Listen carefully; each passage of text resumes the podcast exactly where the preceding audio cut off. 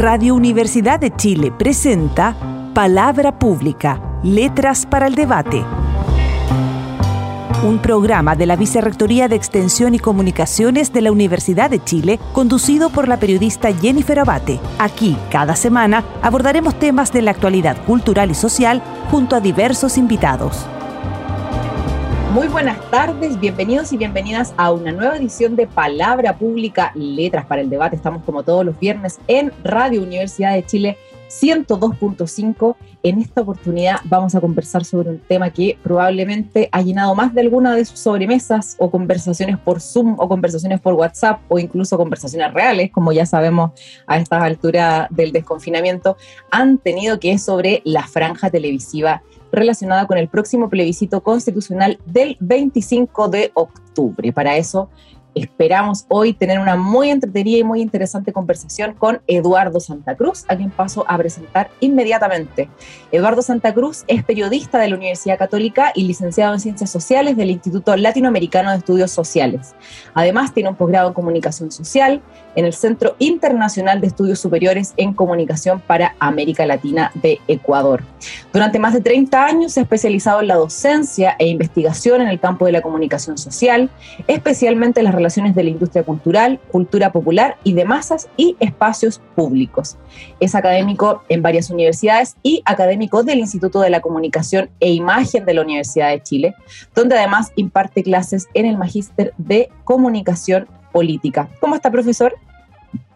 Muy bien, buenas tardes a todas, a todos. Eh, eh, bien, esperando las preguntas. Esperando y esperando el futuro. Profesor, primera pregunta obligada, ¿cómo lo ha tratado usted la pandemia y el confinamiento? Bien, bien. Bueno, me he tratado, como soy población de riesgo, me tienen confinado, estoy he estado confinado desde prácticamente desde marzo, salió muy poco, una, dos, tres veces a cosas puntuales, porque efectivamente no le creo yo a que esté pasando esto. Eh, y, eh, y, si somos serios, cosa que no, no, es muy común, si somos serios, esto solo se arregla con una vacuna, especialmente para los viejos. Entonces, eh, hay que cuidarse, si no, he estado fundamentalmente trabajando en la casa y todos y todas tenemos que cuidarnos porque las cifras parecen indicar que la cosa no va tan bien como a veces podemos creer.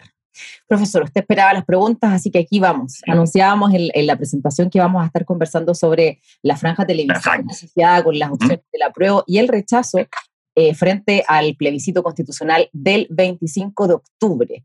Y sin duda, uno de los momentos más esperados de cada campaña política es precisamente esta franja televisiva. Eh, a pesar de que claramente no mantiene la misma expectación que la franja, no sé, pues del plebiscito del 88 o de las franjas presidenciales de los primeros años de, de, la democracia. Entonces quiero partir con esto, profesor, que me encanta, que es su análisis. ¿Cuáles son las franjas que usted más recuerda de nuestra historia más reciente en Chile? Y, y, también preguntarle si, si, recuerda en cada una por qué le impactaron tanto, por qué lo, lo interpelaron tanto y por qué las recuerda hoy día. La verdad es que no recuerdo mucho, ¿eh? más allá de la del 88, me parece que el resto ha sido un poco perezoso sobre el mismo tema, digamos, ¿no? Eh, eh, alguna, incluso no, no, podría decir exactamente, mira, la elección tal o la elección cual, digamos, porque yo creo que la franja, primero de hecho, no estaría muy de acuerdo con la palabra impacto. O sea, yo creo que la franja no tiene, no impacta a nadie. Es decir, no es ese el tema de la franja. La franja yo creo que eh, desde que comenzó, tal vez la del 88, por razones muy particulares al contexto de la época, pero eh, mi impresión es que la franja, eh, la importancia de la franja, que la tiene y que es importante, es que se instaló como un mecanismo más de la ritualidad democrática. Es decir, así como, por ejemplo, que llamen a los vocal y que ese aviso salga en los diarios, que te lo digan en la tele, mire, ve aquí hoy día en internet, ¿no es cierto? Mire, pincha aquí para que sepa si fue vocal o no. Es decir, hay una serie de, de, cosas, de ciertas, como llamaríamos, ciertas diligencias y, la sociedad tiene que ir haciendo para que sintamos que viene una elección y que hay democracia. ¿no? Entonces, es una ritualidad. Ahora, esa ritualidad viene desde, de décadas o siglos atrás, digamos, o sea, no es nueva. Eh, obviamente, de la franja no, porque la franja es relativamente reciente. El, y antes de eso las ritualidades no eran otras, que si yo, una cosa que hoy día se ha perdido un poco y que sí había en décadas anteriores, que había una libertad total para poner carteles y pegar donde se te antojara, y nadie decía nada, y poner lienzo de lado a lado de la calle. Entonces, sí, pero a lo que me refiero es una serie de cosas que empieza a pasar en la ciudad, que te dicen, mire, viene una elección, es decir, en este país hay democracia.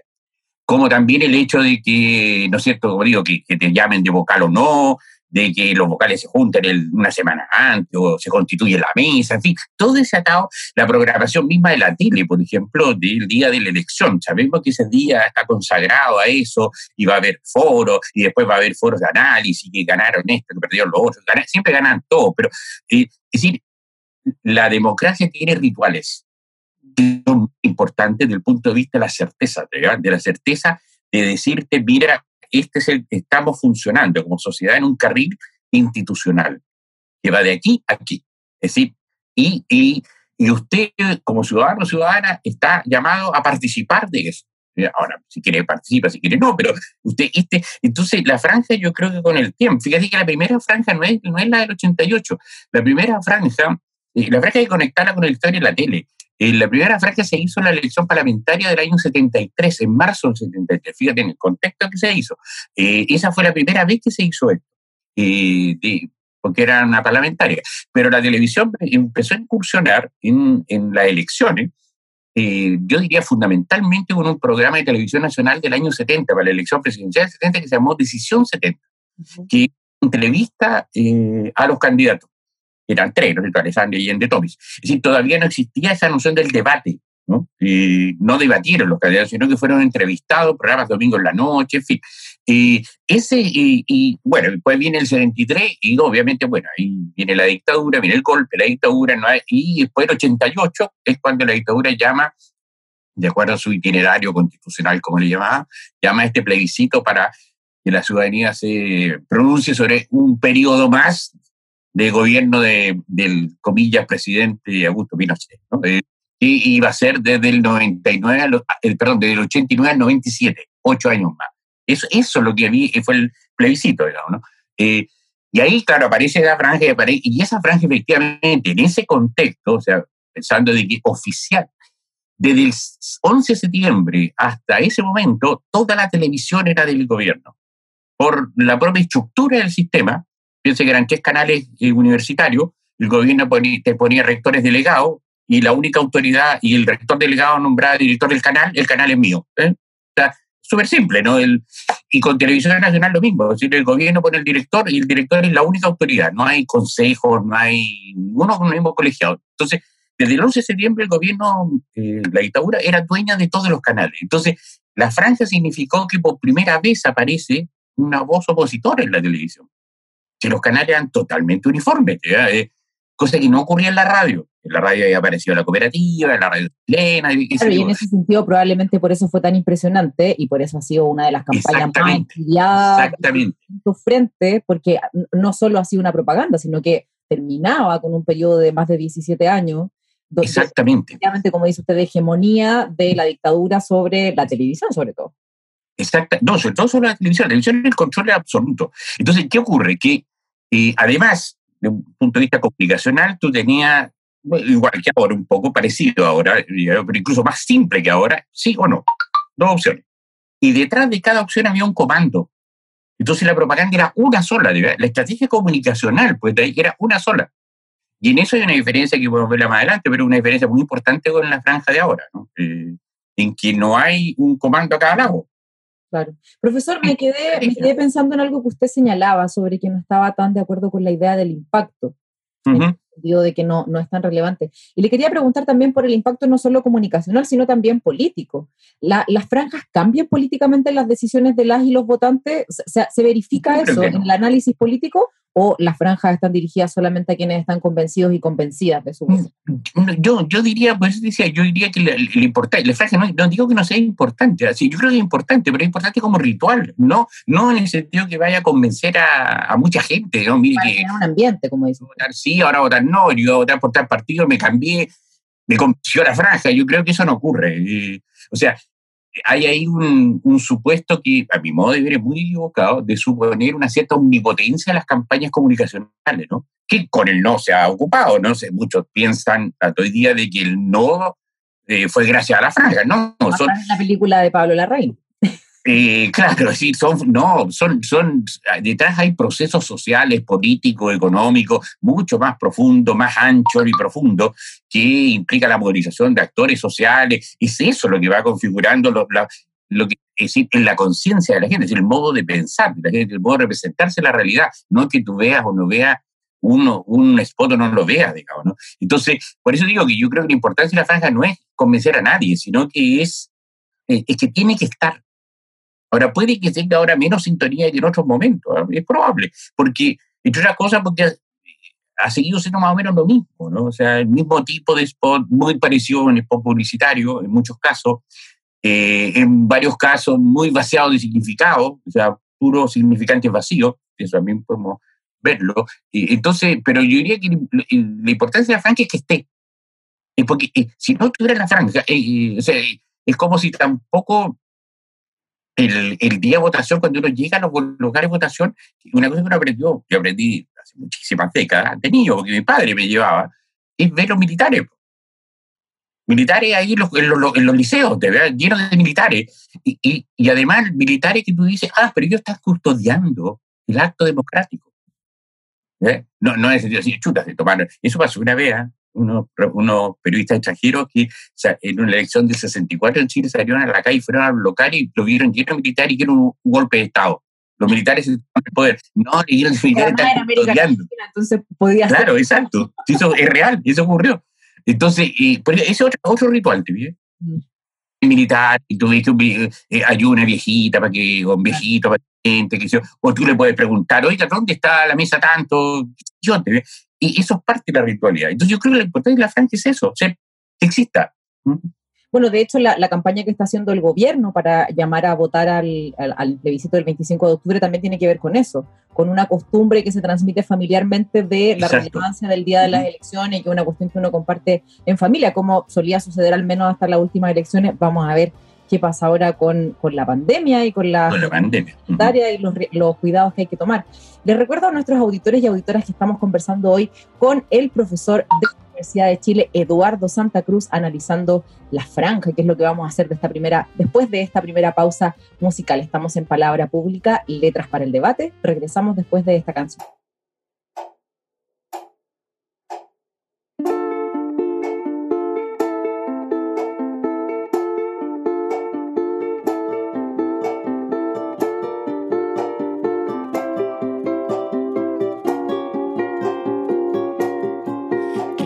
Desanimada al terminar la llamada sabiendo que ya no iba a venir. Malinterpreto en picada, reacción algo exagerada, malas costumbres que yo aprendí. No quiero ser negativa, mi mente imaginativa me dice que tú no me querís. La sensación de vacío cada vez que hablo contigo, si no hay preguntas tuyas para mí ilusionó la idea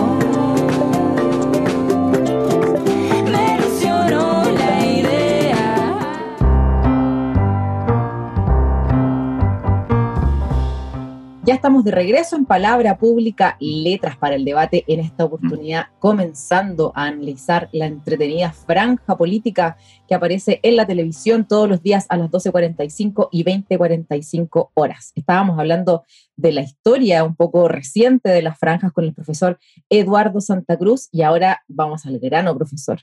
La franja que estamos viendo en estos días. ¿Qué le gusta? ¿Qué le parece interesante? ¿Qué odia de las franjas de los distintos de la prueba y el rechazo? Y antes quisiera mm. partir también con, eh, con, una, con una acotación respecto a lo que usted decía. Para el plebiscito del 88 había un comando detrás del sí, un comando detrás del no, que no es lo que vemos en esta oportunidad, sino que vemos distintos, eh, distintos frentes que se agruparon en distintas campañas, tanto para el apruebo como para el rechazo. Mira, efectivamente esta franja eh, tiene ese elemento que lo hace distinto a, la franja que vamos a ver el próximo año de elecciones presidenciales, parlamentarias, eh, municipales, porque hay, no sé cuántas elecciones. De aquí a, un año más hay como 23 elecciones, no sé cuántas. Eh, entonces, y, lo distinto es que, eh, por una parte, son dos opciones pero más compleja que el sí no, porque es primero apruebo rechazo, después el mecanismo, ¿no? Si, es que gane el apruebo. Y eso ya introduce algunos elementos de, cierta heterogeneidad. Ahora, hay otro elemento más, más de fondo y mucho más estructural, que es que esto viene de la rebelión social. No lo llama estallido, ¿ah? eh, creo que es mucho más que un estallido. O sea, de una rebelión. Perdón el paréntesis, profesor, pero ¿cuál sería la ¿Mm? diferencia entre la, la el Estallido, El estallido es, es estalló. Si algo que se produce de manera relativamente aleatoria, puede ser un factor totalmente, una variable totalmente independiente que provoque el estallido de la explosión de algo. ¿ah? Tú tienes, no sé, eh, no sé, un, material explosivo y de repente, por casualidad, alguien, y pum, la cuestión estalla. Eh, eh, y además tiene esa característica de algo efímero.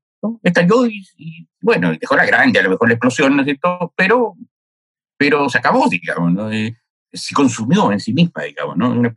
En cambio, lo que ocurre ahí de partida se sostiene, no sé, dos meses, un buen tiempo, muchos días. No es dos días de. Porque en Chile, en Chile han pasado esas cosas antes, lo que pasa es que se tienen que olvidar, ¿no? interesadamente. El 2 de abril de 57 eh, 2-3 de abril de 57 fue saqueado todo el centro de Santiago, eh, las tiendas y todo lo demás, y una explosión social enorme, ¿no? Eh, pero que no provocó, eh, al año siguiente hubo elecciones presidenciales, ganó Jorge Alessandri, Allende estrechamente, en fin, no, no, no generó un, lo que sí generó este, que genera esto que vamos a vivir, o sea, esos productos de la rebelión, no es producto de, si, si no hubiera habido rebelión, es no habría habido plebiscito, no habría habido el pensar y cambiar la constitución y nada de eso. Eso es producto de la, del movimiento social. Entonces, eso tiene que manifestarse en la franja y porque además esa rebelión tiene que ver con un rechazo a la élite política, en, todos, en, el amplio sentido, de todos los partidos, ¿no? al sistema político. Entonces el sistema político lo que sí logra, con el famoso pacto de noviembre, ¿no es un poco encarrilar a las fuerzas y a meter toda esa, toda esa explosión, toda esa energía social y política desatada por, la, por todo el país, no solo por Santiago, y lograr un poco meterla a la fuerza en un carril institucional.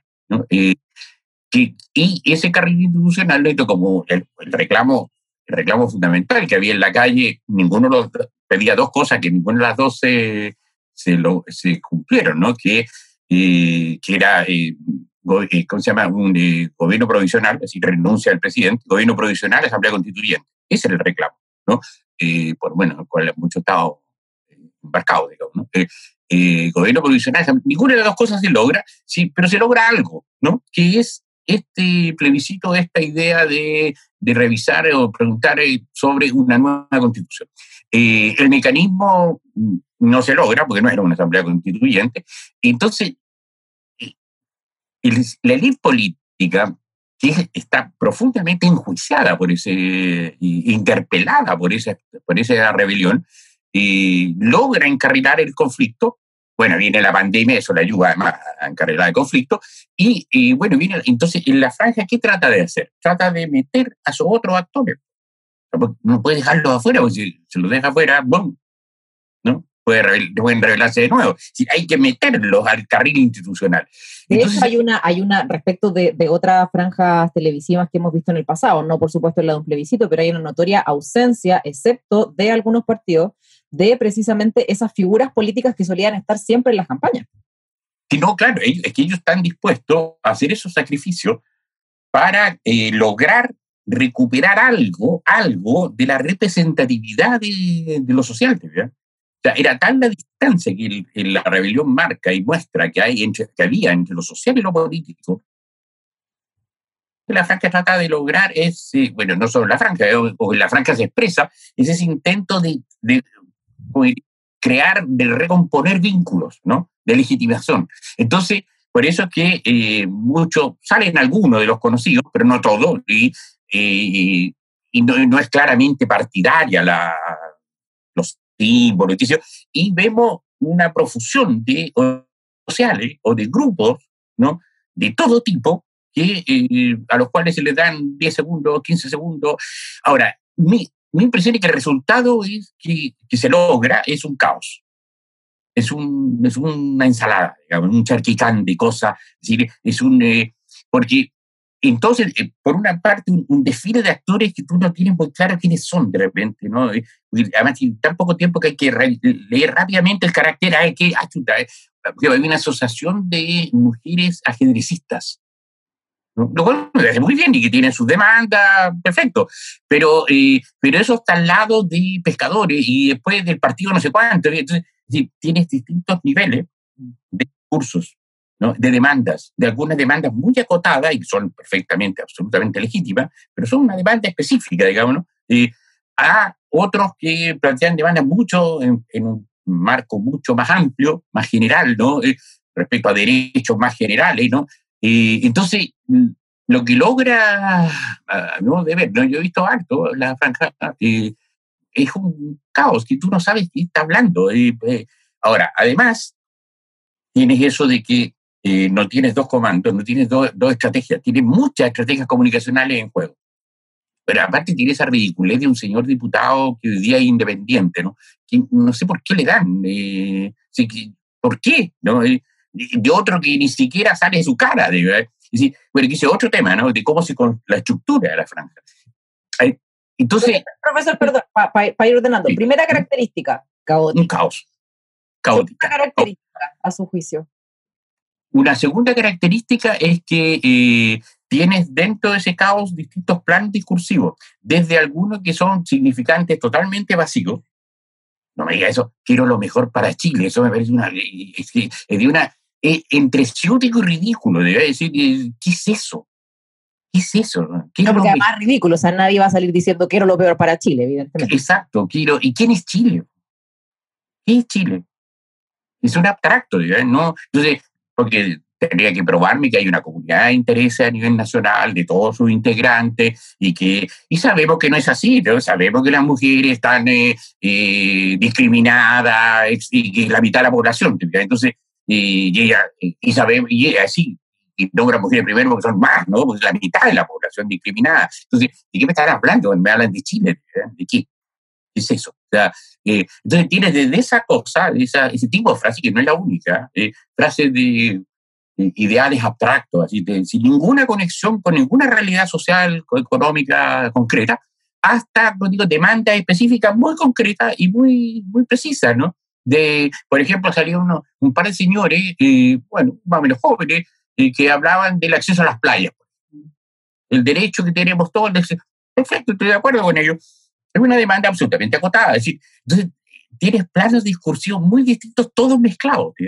Y eso es una segunda característica. El caos es, además, heterogeneidad amigarrada, ¿no? Porque tú, y bueno, por eso es caótico también. Y, lo, y una tercera cosa que podemos anotar es que, a diferencia del 88, no es dos opciones muy precisas, sino, sino que es apruebo o rechazo. Y si apruebo, ¿qué apruebo? ¿no? Eh, o sea, el mecanismo.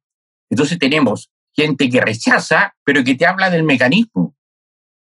Ahora, sí, son chilenas y chilenos que tendrán derecho a opinar de todo, obvio, ¿no?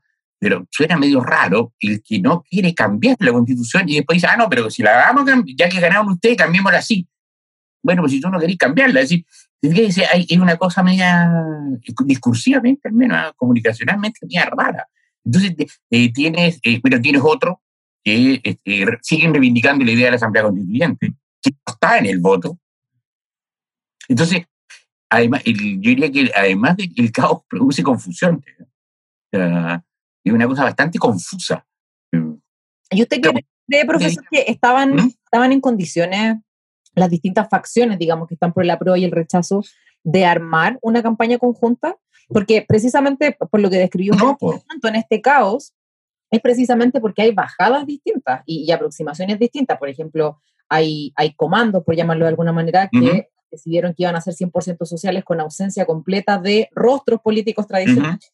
Mientras hay otros partidos que también privilegiaron, si bien no tanto como antes, pero de alguna manera los posicionaron a sus rostros más relevantes. Entonces, pareciera que había poco espacio ahí para el diálogo y generar una campaña conjunta. No, por supuesto, por eso te decía que la franja lo que está eh, así es un lugar, esta franja es un lugar en que se manifiesta eh, algunos de los elementos centrales, más estructurales del, de la rebelión de octubre, eh, que es la deslegitimación del sistema político. Entonces, claro, lo que está, tratando de, de reconstruir vínculos, legitimarse de alguna manera, pero el resultado es un caos. Porque alguien podría preguntar, bueno, ¿se podría haber hecho de otra manera? Por supuesto.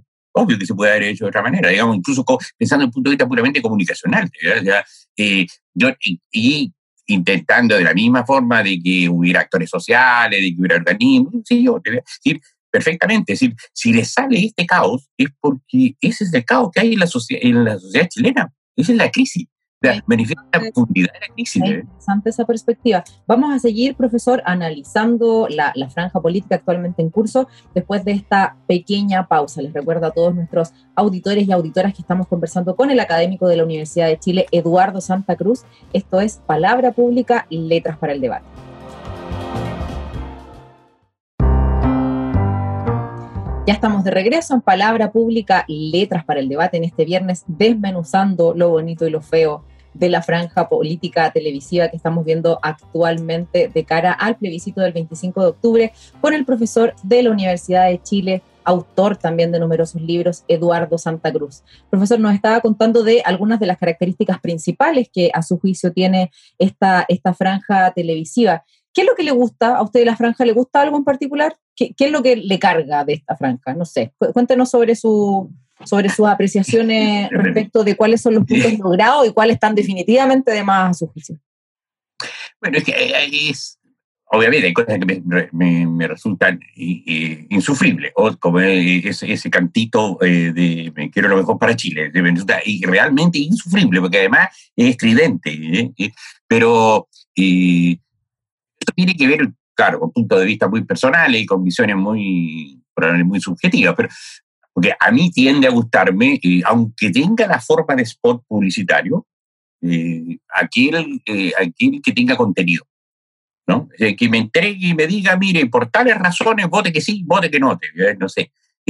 por ejemplo, hay uno que, que se la prueba, que, no, que por ejemplo, hace, que hace esa comparación de, las, de ciertas mm, ámbitos sociales chilenos y económicos con otros países, ¿no? Y dice, mire, la educación en tal país, aquí en Chile, y al final pregunta, ¿y por qué nosotros no? ¿Y por qué me gusta? Porque cuando hablamos de una nueva constitución, bueno, hay que hablar, es decir, bueno, el viejo debate, ¿no? Es, ¿Para qué? ¿Para hacer qué? Y en el caso concreto chileno de esta época, de esta, y a partir de la rebelión, es para, supongo yo, eh, para asegurar determinado tipo de derechos qué yo, derecho a la educación, a una educación de calidad, eh, laica, gratuita, pública, asegurada, digamos, ¿no? Eh, o la salud, o la igualdad, por ejemplo, de salario entre hombres y mujeres, eh, en fin, ¿no? El de las pensiones, es decir, darle sustancia a, la, a aquellos spot que que le, que le dan sustancia, incluyendo el del acceso a las playas o el de la señora del ajedrecista, digamos, ¿no? Eso, eso me parece bien, me gusta. Incluso del otro lado, digamos, ¿no? De los que quieren rechazar, que, que y ahí, claro, alguien puede decir, claro, que estoy prejuiciado, pero, cosa que puede ser probable, pero, eh, pero encuentro que eh, los argumentos que dan para el rechazo son de pronto incluso muy absurdos. Eh, ahí lo que estoy pensando, fíjate, es que es un spot mal hecho nomás. Es decir, hay una cosa más técnica, porque o, son mal hechos o son incluso malintencionados, porque yo no puedo decir, por ejemplo, mire, yo rechazo, porque yo quiero que todos los problemas los arreglen hoy día, no esperar dos años. Eso, eso, eso eh, no tiene sentido, ¿eh? no tiene sentido.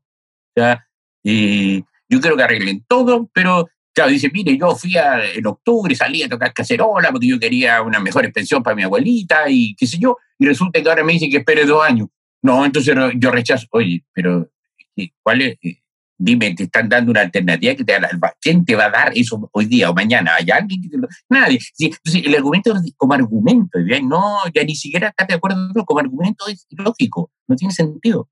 Ahora, de esos hay varios en el caso del rechazo. ¿ah? Eh, eh, mire, es que van a gastar mucha plata.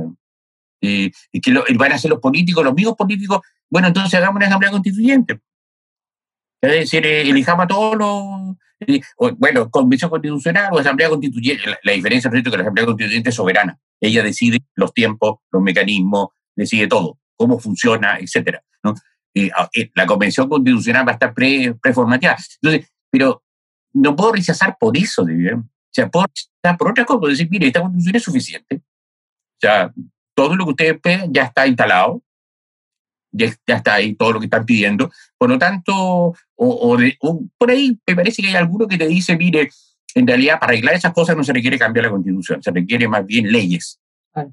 Alguien me dijera ese tipo de argumentos, hay que argumentar contra eso. Pero es súper relevante, porque, o sea... Me molestan son los spots, spots publicitarios, spots publicitarios rascate, Claro, porque además lo, lo, que usted plantea, o sea, es una perspectiva súper paternalista, pretendiendo que a las personas finalmente no les interesa el contenido de lo que está en juego, sino que les interesan como campañas que sean entretenidas, etcétera, y, y deja muy en segundo lugar los argumentos que hay de fondo para tomar una u otra decisión.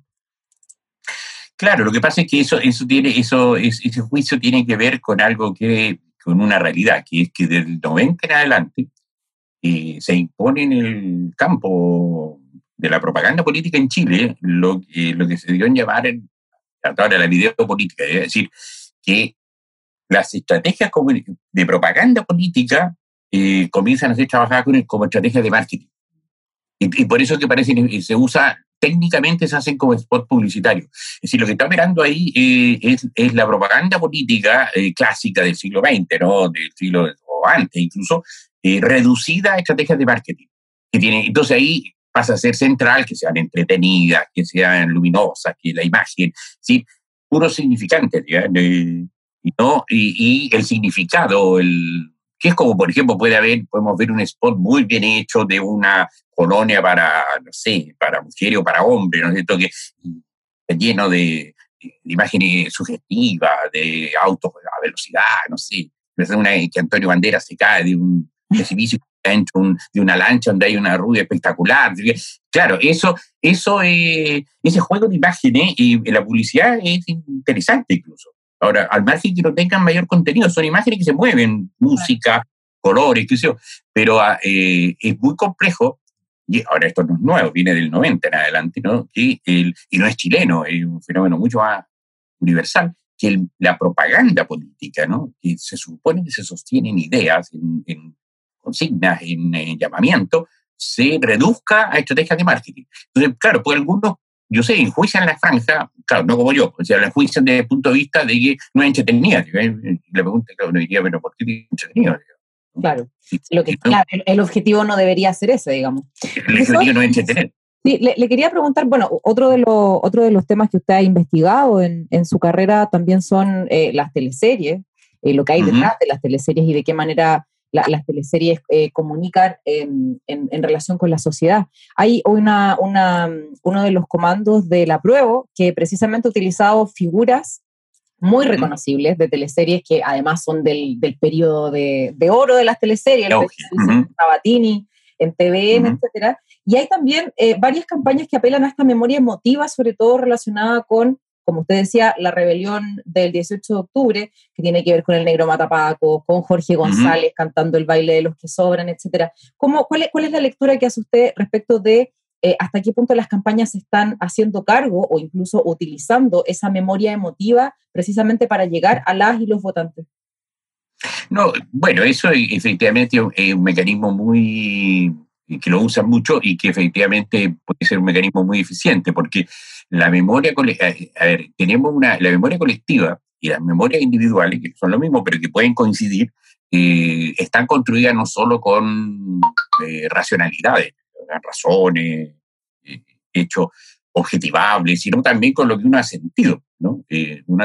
ante un hecho político que sí, que, el, que el golpe para los más viejos, digamos, te puede generar miedo, angustia, o bueno, para otro puede generar alegría también, no, sé, pues cada uno, claro, debía decir, las, no hay que mirar en menos o dejar de lado eh, que junto a la, a la, racionalidad y junto a los argumentos, eh, lo emotivo juega un rol muy importante. Entre otras cosas porque se supone que en la rebelión estamos peleando por la justicia, ¿eh?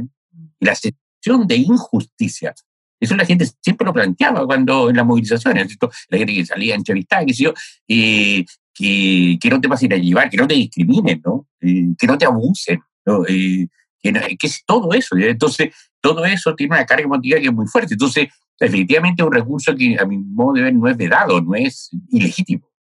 Ahora, ahí se usan distintos, por ejemplo, las figuras de las telenovelas que tú decías, como el chingao, por ejemplo, la, o, la, o la chiquilla. De Romané que son chiquillas, digamos, ¿no? Eh, eh, gitanas, ¿no? Eh, porque son figuras, eso es interesante, pero eso, estamos hablando de los personajes, ¿no? Ni siquiera de los actores y las actrices, ¿no? Los personajes se constituyen en figuras públicas, figuras públicas que condensan emociones, que condensan afectos, que condensan, son referenciales, ¿no? es una cosa que muchos que han estudiado telenovelas decían, ¿no? Público es, en esa época sobre todo seguía, por ejemplo, a las parejas, ¿no? Reyes con la... Con la el, eh, había una fidelidad con el actor, con la actriz, hay, en fin, es decir, hay tal vez unas relaciones muy estrechas, entonces usar eso, eh, a mí me impresionó cuando la vi, me impresionó positivamente, o sea, mira el chingado, digo, el chingado un personaje, que, ojo, ah, hoy día tú no podrías poner al chingado, el chingado le pegaba a la, mujer, le robaba la plata a la mujer. Era un, tal por cual, ¿no? Era un tal por cual, ¿no? Pero era divertido. Sabes que el chingado llegó un momento en que se estaba comiendo la telenovela en esa época, ¿no? Era un personaje tan fuerte que empezó a ser más importante que lo otro. Entonces lo bajaron, le bajaron un poco el perfil, digamos, ¿no? Así, que saliera, me, menos, qué sé yo, porque era demasiado. Entonces, eh, efectivamente, esos mecanismos cómo usar de pronto jugadores de fútbol, ¿no? Eh, en actividad o, retirado, veterano, ¿no?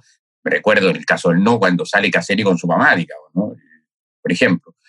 No, todo eso, todo eso se está apelando efectivamente a una cuestión más emotiva, pero la política no es solo razón, es también emoción, es también eh, digo, sensaciones. ¿no? Claro, eh, sobre todo en el, proceso que usted describía de cómo llegamos a este plebiscito. Que exacto. Eh, una, una, una, rebelión y una movilización social en contra del atropello, en contra del maltrato. Exactamente. Cuestiones que, y esas cosas, el atropello. La base emotiva que es gigantesca. Es muy fuerte, pues, claro, porque el abuso, el atropello, en fin, ¿no? Todo, la discriminación, todo lo demás, es algo que se siente, no es solo que se piensa, ¿sí? no, es, no es que se lee en un documento, es que tú lo vives, como mujer, a ti te pasó tal cosa, y tuviste que a lo mejor a cachar en boño porque no había las condiciones, y el otro, al otro lo echaron, no sé, debe decir, son cuestiones que te golpearon. Entonces, no, no es puro, no, insisto, no es una estadística solamente. Es estadística, pero también es, es vivencia. Les recuerdo a nuestros auditores y auditoras que estamos en esta oportunidad, en este capítulo de Palabra Pública, Letras para el Debate, desmenuzando y analizando la franja política televisiva para el plebiscito del 25 de octubre con el académico de la Universidad de Chile, Eduardo Santa Cruz. Profesor, vamos a hacer una pequeña pausa musical y ya regresamos a Radio Universidad de Chile 102.5.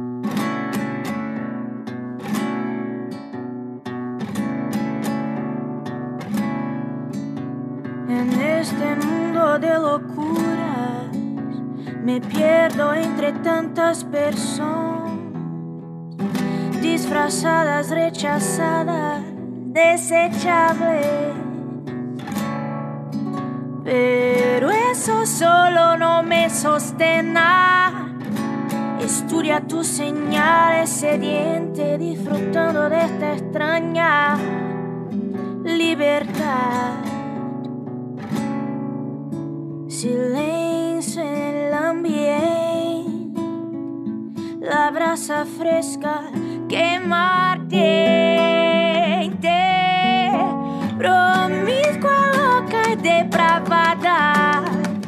Te quiero en la cama, en la calle, en el auto, en la estrada.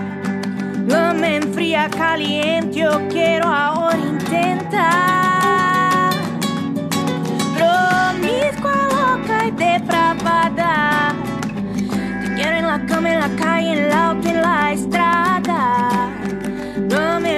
caliente, yo quiero ahora intentar.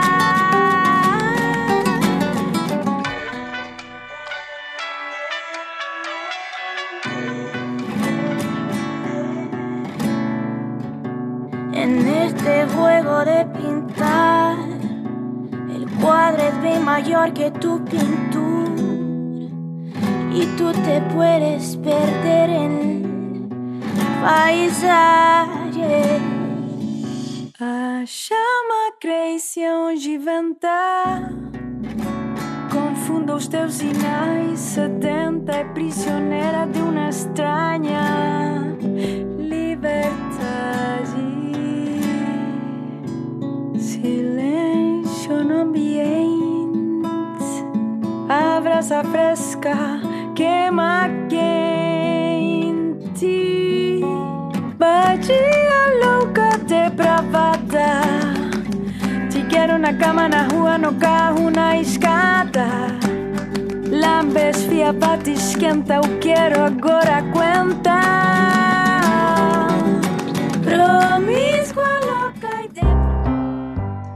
Ya estamos de regreso en Palabra Pública, Letras para el Debate, como todos los viernes, en Radio Universidad de Chile 102.5, en esta ocasión analizando la franja política preparatoria que enciende un ambiente para el plebiscito del 25 de octubre. Estamos conversando hoy con el profesor de la Universidad de Chile, Eduardo Santa Cruz. Profesor, hay una, una investigación súper interesante que fue realizada por académicos y académicas de nuestra universidad, eh, que lleva por título, y el, el título lo dice todo, desgastada pero aún efectiva, examinando los datos de audiencia de la franja electoral presidencial Ujú. chilena 1999-2017. Y ese estudio arrojó, entre muchas otras variables, por supuesto, que tanto en términos de rating como de alcance hay caídas significativas en el tiempo. De 12,7 puntos de rating, que la franja marcaba como promedio de audiencia en el 99, se bajó a 10,8 puntos en el 2017. Y el alcance de ese espacio bajó significativamente de 85% a 76,4%. Y, y además un cambio que se registra y que es bien interesante, tiene que ver con que ese descenso es particularmente agudo entre las personas más jóvenes y las personas con más recursos. Hoy día, en un momento en que las redes sociales y los formatos digitales en general tienen eh, mayor relevancia, ¿cree usted que seguirá en el futuro teniendo la misma preponderancia que tiene hasta hoy la franja política que transmite la televisión?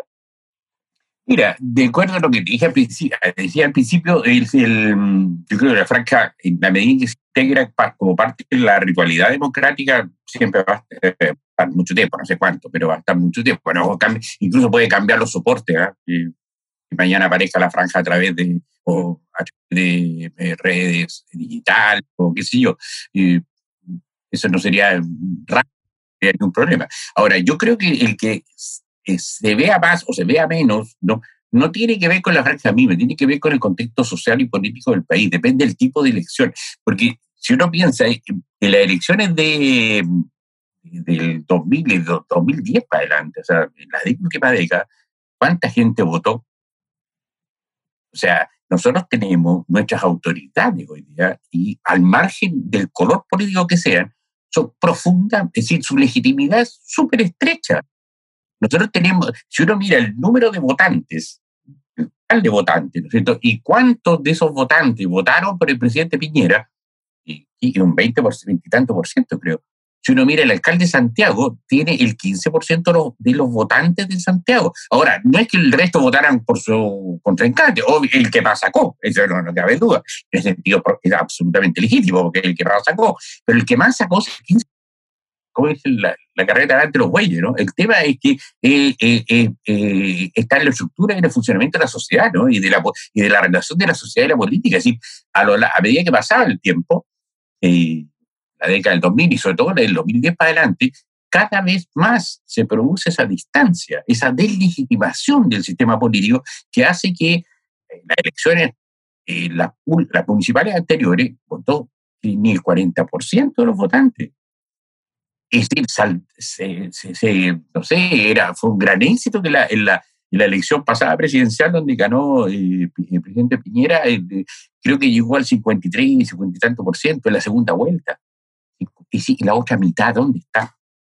Eh, obvio que no va a la franja, pero si no va a importar, no es que no vea la franja, es que no va a votar, es que no va a votar, ¿sí? es que no tiene interés en, es decir, no, y, y, y no tiene interés y no se ve reflejado, no se ve representado eh, en, en, el funcionamiento de un sistema político encapsulado, eh, diríamos, eh, cerrado sobre sí mismo, ¿no? Eh, con lógica de funcionamiento cerrada sobre sí misma, cada vez más desconectado de la sociedad. Entonces yo creo que el tema ahí no es de la franja, es que la franja se está manifestando un el, lo que una de las causas, uno de las los elementos que llevó a la rebelión social, digamos, ¿no? Y uno de ellos, que, y que no es tampoco tan nuevo en Chile. ¿eh? Chile hay que revisar la historia de Chile.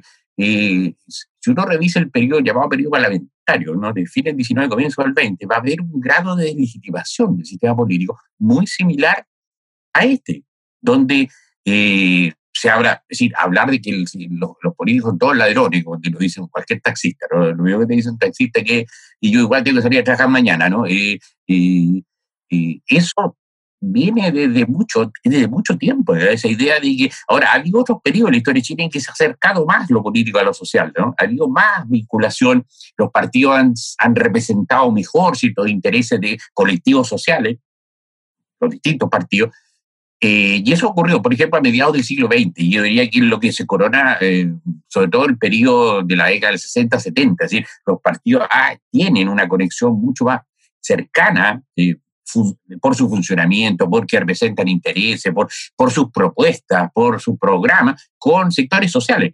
Pero después del 90 en adelante se, se produjo, por las características de la transición democrática, un distanciamiento cada vez mayor. Entonces, eh, que, el, que la gente deje de mirar, o sea, o que cada vez menos gente mire la franja, porque cada vez menos gente se interesa por el funcionamiento de los partidos. Ahora, eso puede perfectamente cambiar rápidamente. ¿eh? No, es, no, está, no, está, no, estamos ahí frente a una, una especie de determinismo fatal, un fa no, basta que haya una elección eh, donde, o basta, eh, donde efectivamente están en juego cosas importantes, ¿no? Y los partidos, los candidatos, las candidatas que se presenten asuman esos cuestiones importantes y se, que un poco lo, lo pensando en lo del 88, decía, boom, el 88 votó una cantidad enorme, casi toda la gente votó. Votó más del 90% del padrón. Exacto. Claro. Profesor, es que precisamente eso le quería preguntar, si es que veía posibilidades de cambio respecto a esta tendencia, porque, o sea, si, si algo mostró eh, el, el estallido rebelión del 18 de octubre, y el proceso que siguió después y el alto interés que está concitando este plebiscito, es que la gente no estaba alejada de los procesos políticos, sino que se sentía alejada de los partidos políticos. Exacto. En ese sentido, uh -huh. eh, saber si, si, si quizá este, este proceso y si es que el plebiscito llega a tener una alta adhesión, una alta votación, que significa una alta credibilidad también en los procesos de cambio que puede generar ese plebiscito, ¿cree usted uh -huh. que pueda haber eh, en el futuro procesos quizá más estructurantes o estructurales de participación política de parte de la sociedad? Mire, sí, perfectamente posible, incluso más, digamos, uno pudiera pensar, no sé si irá a resultar así o no, pero de que se está abriendo un periodo, que puede ser perfectamente una década, en que necesariamente tiene que producirse un cambio estructural eh, en la sociedad chilena, ¿no? en, en, términos de su estructura económica de su, de, y de su sistema político, y de funcionamiento del sistema político. Es decir, ahora, eh, nada lo garantiza que eso vaya a ocurrir. Bueno, puede ser que este proceso constitucional, constituyente, ¿no es cierto?, como proceso constituyente, pueda ser el que abra la puerta a ese proceso de cambio, pero de que pareciera ser que eh, es posible de que se pueda construir un sistema político que funcione de otra manera y que efectivamente y, que, lo- y que y ahora eso puede, fíjate que eso pasó de nuevo, ¿eh? eso pasó en la década del 20, ¿no? Donde eh, producto de eso te va a aparecer no solo una constitución nueva, sino además eh, una constitución elitista y el otro proceso constitucional que no venía de abajo, ¿no? Eh, una asamblea constituyente que iría de abajo, pero que no, no, no llega a puerto, sino que además te cambia el sistema político, desaparecen partidos, aparecen partidos nuevos. eh, es decir, yo creo que se puede estar, y yo me gustaría que eso ocurriera, ¿no? De que se abriera un proceso, ahora, es un proceso de cambio eh, que, mucha gente lo puede que no le guste porque implica incerteza, eh, eh, ciertos eh, cambio, no sé, nada, eh, las cosas nada, van ca- cambiando de un año para otro, ¿sí? entonces nadie tiene claro un, recorrido preciso, ¿no? De- no, pero, yo creo que lo que ocurrió, lo que ocurrió en- de octubre en adelante está mostrando que no resiste más ni el sistema político como está, ni cómo funciona, ni la estructura económica, ni la estructura social. Es decir, aquí o metes cambio, o bien eh, o metes cambio de fondo, o maquillas esto, ¿no? Le hace un, un cierto maquillaje y lo impone eh, con cuotas cada vez más grandes de fuerza, ¿no? Eh, y, de, y de represión, digamos, de represión en el sentido amplio del término, ¿no? Eh, eso está por jugarse, ¿no? Nadie sabe, incluso eh, nadie sabe cómo va a operar y qué va a pasar con esa, si, si es que ah, existe esa convención constituyente, ¿no? Eh, todo elegido, eh, nadie sabe, cómo- no están to- totalmente claros sus mecanismos, están en parte, eh, y, y a qué va a llegar, ¿no? Eh, a- piensa que, esto- bueno, cuando decía, tenés un montón, tienes un montón de elecciones, y lo más probable es que el 2021, en el primer semestre, estaría, estaría ese otro plebiscito para eh, aprobar la constitución nueva, que esa, Esa salida que se le llama. Exacto, el plebiscito de salida. Eh, que eso sea, que, lo, que las cosas sea tan ordenadito y programado, depende. Estos son procesos sociales, políticos, complejos, ¿no? No, no, no, no, no es que haya una mano que digita y que va a...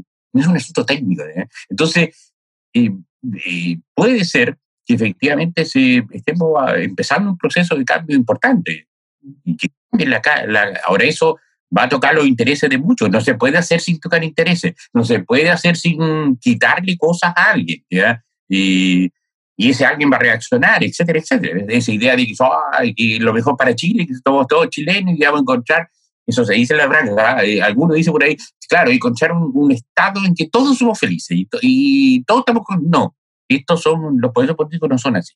¿no? Alguien gana, alguien pierde. No, porque además la condición de opresión de uno es, es básicamente lo que permite la riqueza desmedida de otro. Exacto.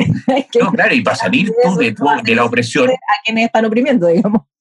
claro, y, y la- y el, el oprimido o la oprimida, para salir de su condición, tiene que vencer al otro, tiene que hacer que el otro eh, acepte y entregue cosas. ¿eh? Claro, o sea, no, entonces, puede estar- podemos estar enfrente de un proceso que a, a algunos a lo mejor les asusta, pero que sea, pero que puede ser muy interesante para la historia de Chile, un cambio de la verdad.